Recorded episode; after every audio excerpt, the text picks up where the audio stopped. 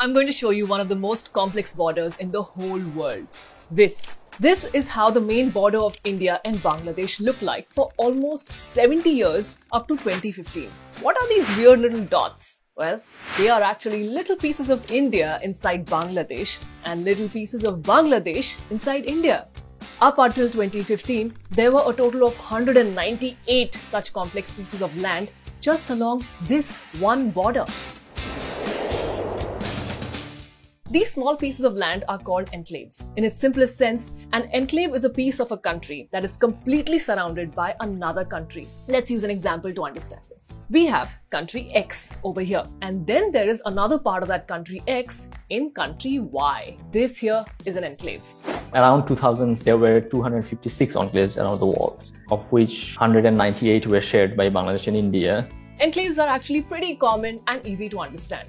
However, in the case of India and Bangladesh, things were not so simple. India had 106 enclaves in Bangladesh, and Bangladesh had 92 enclaves in India. This is pretty crazy as it is, but it's also just the tip of the iceberg of this entire madness. Inside of an enclave can further exist what's called a second order enclave. Imagine that country X has an enclave inside of country Y, and country Y has an enclave inside of this enclave then this would be the second order enclave. Understanding one of these is fairly easy. But India and Bangladesh didn't just have one second order enclave, they had dozens. Inside of the total 106 Indian enclaves in Bangladesh were 20 Bangladeshi second order enclaves. And inside of the total 92 Bangladeshi enclaves in India were 3 Indian second order enclaves. And then to make matters even more complicated, there was this, what you are currently looking at, is the only third order enclave to ever exist in the world. It's a small part of India inside Bangladesh, inside India, inside Bangladesh. So if you started from here and walked in a straight line, you would begin in India, then reach Bangladesh, then India, then Bangladesh, then India, then Bangladesh, then India, and finally Bangladesh. And this whole line was just approximately 100 meters long. But how did we land in this complex situation? There are actually many popular legends and myths about the history of Beyonce that there has been outlandish game of chase where the rulers just bait on their land and those became enclaves and there are also legend of ink spill on the map and those inks became enclaves. But historically these enclaves actually came into being in 1713 this was the time when the Cooch Bihar king and the Mughal rulers signed a treaty. This was like a peace treaty in which both the rulers decided to keep the pieces of land that they owned in the other rulers region for the simple purpose of collecting taxes. But even during this, these lands were not formally drawn on any map and this continued till 1947. It was the Britishers who complicated things. When the partition happened, the Britishers drew the lines that formally made these enclaves a part of the other nation. As a result, in 1947, the enclaves ended up being, let's say, on the other side of the border. So they became the international enclave for the first time in 1947.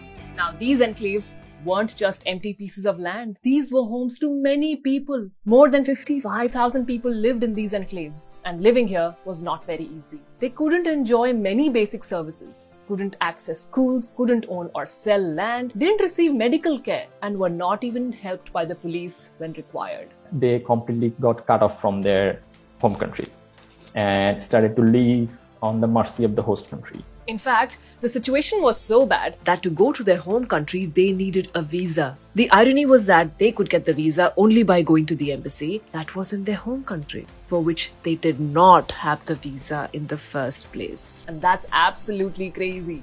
After partition, many efforts were made to solve the issue of these enclaves, but none were successful.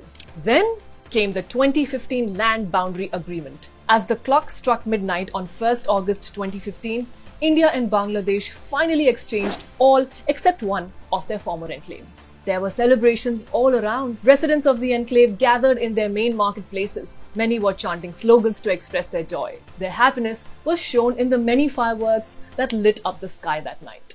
So, what did this agreement exactly say? Bangladeshi enclaves in India formally became part of the Indian nation, and the Indian enclaves in Bangladesh formally became part of Bangladesh. And what happened to the residents of these lands? Well, they were given the right to choose which country they wanted to be citizens of. So they could decide to stay where they were and opt for a formal change in their citizenship status.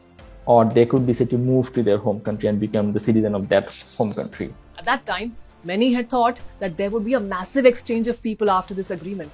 But surprisingly, that was not the case. Out of the total 52,000 people that lived in these enclaves, less than 1,000 people chose to go back to their home state. 51,000 chose to stay in their land and became citizens of the host nation. By the time these were exchanged in 2015, these people were second or third generation enclave residents.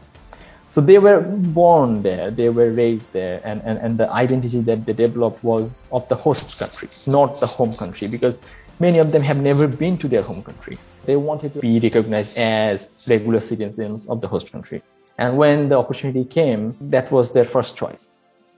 The example of India Bangladesh enclaves is one of the most complex and interesting examples of borders all around the world. It shows that borders are not just lines on a map, they have deep impact on economies, politics, nations, and especially people. Did you know about the India Bangladesh enclaves?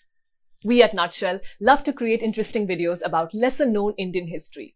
So if that's something you are into, let us know in the comments what other topics we should cover. And yes, don't forget to show us your love by liking and sharing this video.